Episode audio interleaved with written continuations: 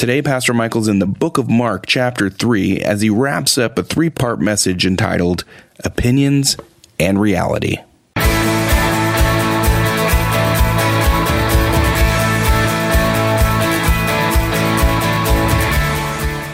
Welcome to Walk in Truth with Michael Lance. Walk in Truth is a ministry of Living Truth Christian Fellowship. It's our goal to build up believers and to reach out with God's truth to all people. And now, here's Pastor Michael. Jesus is the Messiah. Jesus is God the Son. And they have just called him a derisive, twisted term. That's the lowest of the low. It's about as low as you can hit somebody. And this is blasphemous. You see, this is where it's sunk, you guys. And sometimes you hear people, how many of you get a little upset when you hear God's name taken in vain? How many of you take your fly swatter out and you try to hit that family member? Anyway, it's okay, you can admit it. Confession's good for the soul. Anyway, can you imagine what they're saying?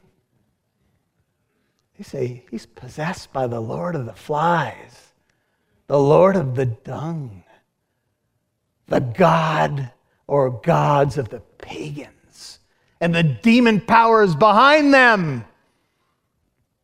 You know, if I was Jesus, I think that would have been the time to call fire down from heaven. James and John have been asking him, right? okay, boys. yeah, this is the place. Right over there. Man, he's so patient. And he called them to himself, verse 23. And he began, Mark 3 23, he began speaking to them in parables. He said, How can Satan cast out Satan? Jesus uses a logical argument. The Bible says in 1 Peter 5 8 that Satan roams about like a roaring lion seeking what? Someone to devour. And Jesus is saying, So are you saying, boys, that Satan is destroying his own kingdom? Are you saying that you believe that all these people who are being delivered from being demonized, Satan's doing all this? People might say, well, you know, maybe Jesus did it to cover who he really was. Yeah, but he didn't just do it once. He did it over and over again. Sometimes the sun was setting and he was still delivering people left and right. Satan wouldn't do that to his own kingdom. Jesus said, just, just pause, breathe a little bit, boys. I know you're upset. I know you're not getting as much press as you'd like right now. I know you feel that maybe your nation is in jeopardy, but just think about what you're thinking. Satan's not going to cast out Satan. Those people have become his property. They've been extensions of his kingdom, the kingdom of darkness. And you think he's going to eradicate the power from his own kingdom? I don't think so. If you're a religious leader and maybe you've gotten caught up in the hysteria, wouldn't you begin to think a little bit? By the way, the, the word parable, this will lead us into the parable of the sower in Mark 4 for next time. It's used three times in the Old Testament. And let me just give you one place where it's used. Just write this down. Psalm 78, verses 1 through 4 says, Listen, O my people, to my instruction. Incline your ears to the words of my mouth. Psalm 78, 1 through 4. I will open my mouth in a parable. I will utter dark sayings of old, which we have heard and known, and our fathers have told us. We will not conceal from their children, but tell to the generation to come the praises of the Lord and his strength and his wondrous works that he has done. Parable is parabole in Greek, and it means to compare, or it is comparable to. It's sometimes defined as a, earthly story with a spiritual point, but a parable is a comparison. It's to place one thing aside another to bring clarity, to help you understand a concept. And Jesus began to speak to them in parables. Here's where the parable pretty much starts. It says, If a kingdom is divided against itself, that kingdom cannot stand. You could say, Why would Satan cast out Satan? He says, If a house is divided against itself, that house will not be able to stand. And all of us know that sometimes the devil's greatest work is in division. Look at verse 25 a house divided. If, if Satan's up to anything, it's not to divide his own kingdom, it's to divide God's kingdom. If Satan's up to anything, it's to cause division in the church. It's to cause division in your marriage. It's to break about break apart relationships that can be vital to the proclamation of the gospel. That's what he does. He tries to get a foot in the door, as it were. Takes advantage of situations when people allow the flesh to get the best of them. And then all of a sudden the kingdom of God is affected. Sometimes it happens in a family. And there's people who proclaim that they're Christians and their behavior doesn't reflect it. And something happens and something unbiblical happens. And sometimes a, a, child watches it happen in a church or in a marriage. And then for years, they don't even go to church. You know why? Because they've been affected. Look, there's healing in Christ. We've all made our mistakes. Do you see how the devil works? It's not just one person that these things affect, it's many, and sometimes it's even generations.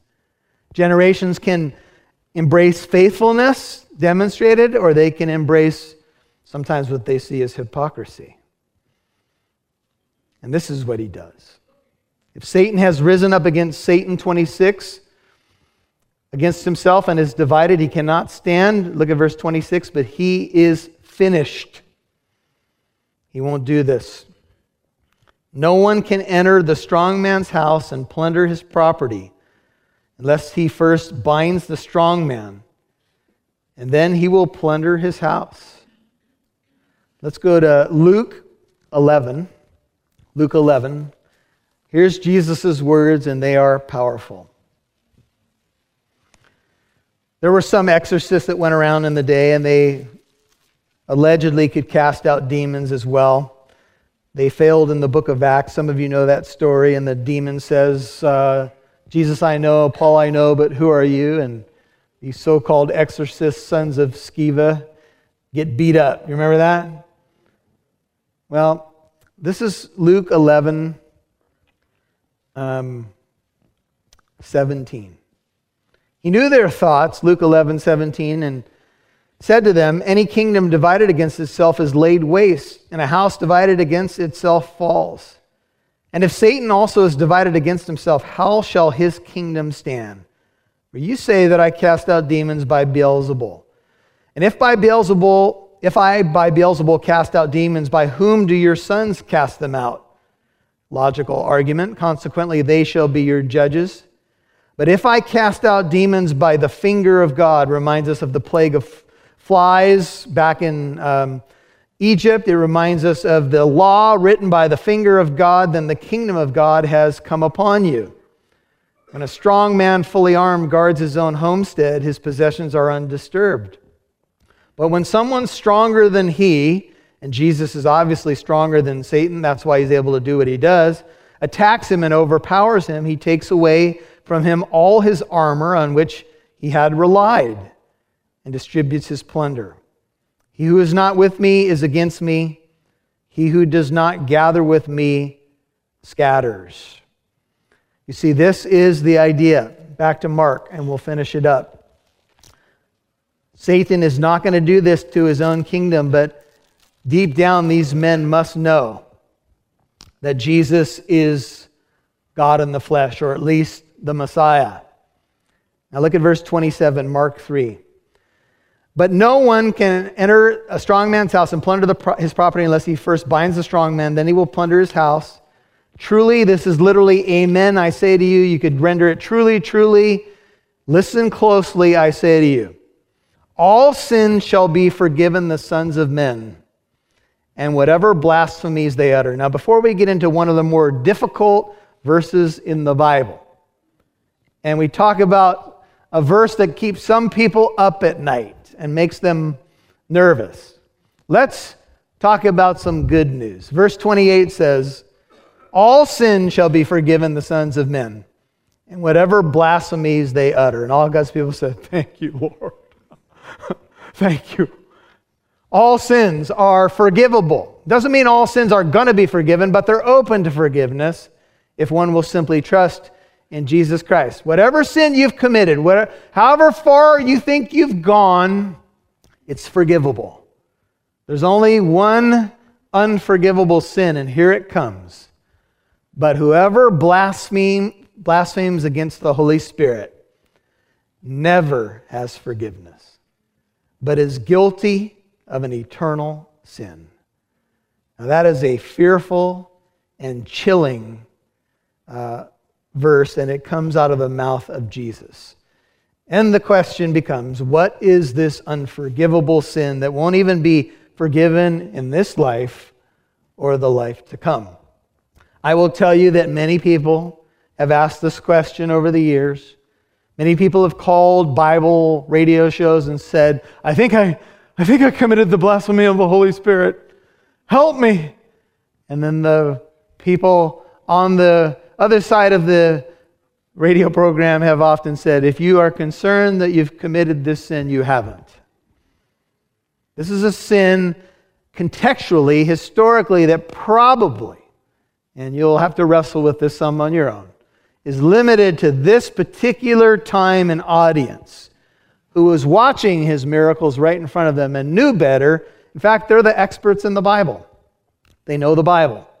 They know what the Old Testament prophecies say the Messiah will do, including open eyes of the blind and unstop deaf ears and cause the lame to walk. They know he will bring deliverance and bring light where there was once darkness. The context has never been more important for a saying to find its true meaning. The critics of Jesus have watched God's grace freely given in the casting out of demons. Their offense is not that they have asked questions, nor is it that they did not understand. The disciples of Jesus will find themselves in that situation in the very next chapter. Least of all, the religious leaders unthinkably or ignorantly or unknowingly used hapless words constituting blasphemy or bad language. Their sin, and this is from Cranfield, is that in the presence of God's grace, in action, they have not only rejected it, but ascribed it to the devil. They have, they have ascribed the works of heaven to hell. This is their fixed position. No wonder they will not find forgiveness. They are set on calling the Spirit's work the activity of Satan. It may be that Jesus means that they have not yet reached this point of no return, that he is warning them against hardening their current attitude into a permanent stance. This is the sin that is before us. Jesus may be saying something like this You are on the verge of committing something from which you will never return. Do you want to be able to, to defend your faith, what you believe in, why you believe it? We've tackled subjects like Jehovah's Witnesses, the origins of Christmas. In honor of the 500th year of the Reformation, we did a two part message on sola scriptura. Is the Bible alone sufficient? Is it our highest authority? Scientology. And you can purchase that and listen to it, give it to a friend. Intriguing topics that are available on the Walk in Truth store at walkintruth.com. That's what's available at walkintruth.com at the store, and there'll be more to come, more exciting things to come. Jesus will even say that even blasphemy spoken against the Son will be forgiven. And how many people take the name of Jesus in vain over and over in our world? It's a good thing the Bible says those will be forgiven. But blasphemy of the Holy Spirit here would be attributing the work of Almighty God to the work of Satan in full view of experiencing that work. I need to take you to one more place, Matthew chapter 12. Matthew 12. Look at verse 18. Matthew 12, verse 18. A prophecy from Isaiah 42. Behold, Matthew 12, 18, my servant whom I have chosen, my beloved, in whom my soul is well pleased, I will put my spirit upon him. From Isaiah 42, verse 1. And he shall proclaim justice to the Gentiles. Matthew 12, 19. He will not quarrel nor, cry out, nor will anyone hear his voice in the streets. A battered reed he will not break off. He will not uh, beat up people who are already broken A smoldering wick he will not put out. If, you're, if you feel like you're at the end and the, the light is dimming, he won't put it out. He won't blow it out until he leads justice to victory. And in his name the Gentiles will hope. Matthew 12, 22. Then there was brought to him a demon possessed man who was blind and dumb or mute, and he healed him so that the dumb man spoke and saw. And all the multitudes were amazed and began to say, This man cannot be the son of David, can he? They're saying, Is he the Messiah? But when the Pharisees heard it, they said, This man casts out demons only by Beelzebul, the ruler of demons. And knowing their thoughts, he said to them, Any kingdom divided against itself is laid waste. Any city or house divided against itself shall not stand. If Satan cast out Satan, he is divided against himself. How then shall his kingdom stand? And if I by Beelzebul cast out demons, by whom do your sons cast them out? Consequently, they shall be your judges. But if I cast out demons by the Spirit of God, then the kingdom of God has come upon you. This is the idea. The kingdom of God has come upon you. Um, he talks about he who is not, verse 30, with me is against me. Who do, he does not gather with me scatters. Therefore I say to you, 31, any sin and blasphemy shall be forgiven men, but blasphemy against the Spirit shall not be forgiven. Whoever shall speak a word against the Son of Man, that's Jesus, it shall be forgiven him. But whoever shall speak against the Holy Spirit, it shall not be forgiven him, either in this age or in the age to come. Either make the tree good or its fruit good, or make the tree bad and its fruit bad. For the tree is known by its fruit. Now you know why Jesus talked the way he did sometimes to these people. He said, You brood of vipers, how can you, being evil, speak what is good? For the mouth speaks out of that which fills the heart. The good man out of his good treasure brings forth what is good. The evil man out of his evil treasure brings forth what is evil. And I say to you that every careless word that men shall speak, they shall render account for it on the day of judgment or in the day of judgment. For by your words you will be justified, and by your words you shall be condemned. Those are the words of Jesus, and the context is revealing, isn't it? It's in the light of the work of the Holy Spirit, the gracious work of the Spirit, being attributed to Satan. But Jesus' power is evident. Back to Mark, and we'll, I said we'll finish last time, huh? Uh, Mark 3. you, say, you see, he said this because they were saying he has an unclean spirit. This was the ultimate blasphemy. Cranfield, one more time.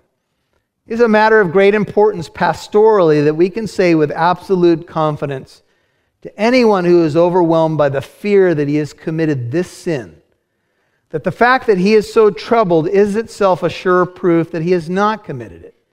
A person so insensitive to the Spirit that he attributes what is of God to demonic origin will not be conscious of having committed the ultimate transgression. Take a breath. If this has bothered you in the past, then you haven't committed it. Blasphemy of the Holy Spirit is probably limited to the historical context of these Pharisees. But you could say there is another arm of this, and the arm of this is the only unforgivable sin, then, is to reject the Spirit's testimony of Jesus. The Spirit came to convict the world of sin, righteousness, and judgment. The Spirit came to glorify the Son and point people to the Son. That's what He does. If you reject the work of the Holy Spirit, if you want to hang your hat on some lame excuse that other people are saying, then Jesus would also say that that is you're not going to have forgiveness because you don't seek it. Now the family's been waiting in the wings, 31, and his mother and his brothers arrived, and standing outside, they sent word to him and they called to him. Now it was so crowded that apparently they couldn't get in, but they had come, remember, this is where the context would point to it, is his own inner family that is concerned about his mental state. And the multitude was sitting around him on the inside, and they said to him, Behold, have you ever said this to one of your friends? You're, you're, when you're growing up, hey, your mama, your mama's calling you. I don't know how they said it, you know. Hey, Jesus, your, your mom is outside. calling for you. Your brothers are out there too. They, they want you to come with them. Your brothers are outside there looking for you. And answering them, Jesus said, Who are my mother and my brothers? What? His mother, his, his dear mother, and his bros that he grew up with? What, what does he say now? Does he say it in light of what they're thinking or what they've come to do? That they, they, they mean well, right? If they've come to maybe try to rescue him from danger, they mean well. But Jesus is saying, no, no, no, no. I'm about kingdom business right now. Remember when he was 12 and the family realized he was missing and they went back and they found him in the temple and they said, What have you done? And he said, Didn't you know I needed to be about my father's business? Or didn't you know I was going to be in my father's house? He was distancing himself from his human family because his origins are from heaven. This is his priority. And so he says, Who are my mother and my brothers? Who, who's my family? And looking about, and he's probably sitting with the 12 newly assigned apostles. This is the idea of a searching look, like he paused and looked them in the eyes. He looked about on those who were sitting around him and he said, Behold, my mother and my brothers. Imagine being an apostle sitting there. Wow. I'm your family, Lord. Yeah. And he clarifies For uh, whoever does the will of God, he is my brother and sister and mother. In a Jewish setting where family was such a high priority, this had to be shocking. I don't think that he is dishonoring his family, because Jesus would never do that, but I think he is saying there's a new family. This is why I came. I came to assemble a family in the kingdom of God. I came to assemble a body of Christ.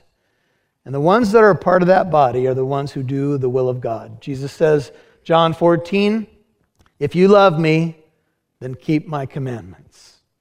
And right now, his family doesn't believe in him. His brothers certainly don't believe in him, John 7 4, but his apostles are being shaped. They're going to be, if you will, that new family. Family is very important, and it is essential to life.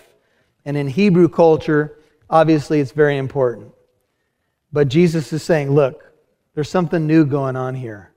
And my family is going to have to believe it as well. And his brothers did. James calls himself a bondservant of the Lord Jesus Christ. Can you imagine saying that of your brother? I'm your bondservant. You know, most brothers won't even help each other with the laundry. No, no, no. I did the dishes last night. These brothers end up saying, I'm a bondservant. Whatever he says, that's what I'm going to do. Because he is something much bigger. Let me ask you Are you in his family? Is it your sole desire to do his will? You know, his will has become the delight of so many of you now. Amen? And, you know, we have some movements in our world today, and I would say that they're nothing less than cultic, that tell people to leave their families and uh, disassociate themselves from siblings and moms and dads. That's absolutely wrong. That is not what is going on here. Family is to be honored and treasured.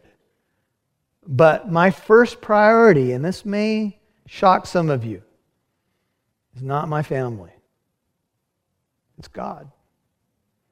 In fact, I believe it's clear that when I love God, I will love my family better. I believe it's clear that when I have a relationship with Jesus Christ by the power of the Spirit, that's how I will then love my wife as Christ loved the church. Amen? This is not an either or thing here. This is when you get heaven's priorities right and God is truly number one in your life, everything else is better. In fact, the greatest commandment is to love God with everything that you are and then love what? Your neighbor as yourself. The Bible's not saying do one at the exclusion of the other, but the Bible is saying that the one is the priority and the other will follow. In Luke's account, final verses, it came about that while he said these things, one of the women in the crowd raised her voice and said to him, Blessed is the womb that bore you. This is Luke 11, 27, 28. And the breast at which you nursed. And Jesus said, On the contrary, Blessed are those who hear the word of God and obey it. What would you say to a radio listener right now who's not sure they're forgiven? Well, the one of the questions I always ask people who ask me these questions, I, I ask them, "Do you know where you're going when you leave this life? Do you know for sure? Do you have that assurance as to where you'll be at?" And we are given two choices. We are either with God before His presence, or you are away from Him. And when people say, Well, I don't know, I think I'm a good person, I've done mm. enough good things. Yes. And so that's where I take them to the Ten Commandments. Do you think you followed all these? You don't even go to church. You don't worship God. You've already failed in the first four. And we're told it's like a link. You break one, you broke them all. Do you think by your own standards that you can get to heaven? And I get this look like, um, I, I don't know you know. And you're affirming what the biblical record says. Uh, there's no one righteous, no, not one. Exactly. Jesus said, "Why do you call me good? There's no one good but God alone." So the whole good person syndrome is a misnomer. There are, in God's eyes, and and here's why we think this, Oscar, because we grade horizontally. We look at other humans and say, "Well, next to that person, I'm pretty good," but God's going to judge us by his holy law. Mm-hmm. And when you see that standard, that's when you know you need to run to a savior the Lord Amen. Jesus Christ. Yes. And we would encourage you, if you have not received Jesus as your Lord and Savior, do it now. Now is the acceptable time. Now is the day of salvation.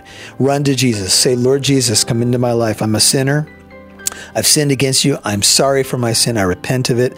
I believe in your death on the cross for my sin as payment for my sin. I believe in your resurrection from the dead. And I'm going to trust in you and you alone right now for my salvation. I receive the gift by faith. It's by, it's by grace through faith. It's a gift of God. Reach out to us through the website. We'd love to hear about your decision and we'd love to help you in your next phase of the journey of walking with Jesus Christ. Thank you for listening to today's program. If you'd like to listen to this message in its entirety, or if you'd like to visit our church here in Corona, California, visit our website, walkintruth.com.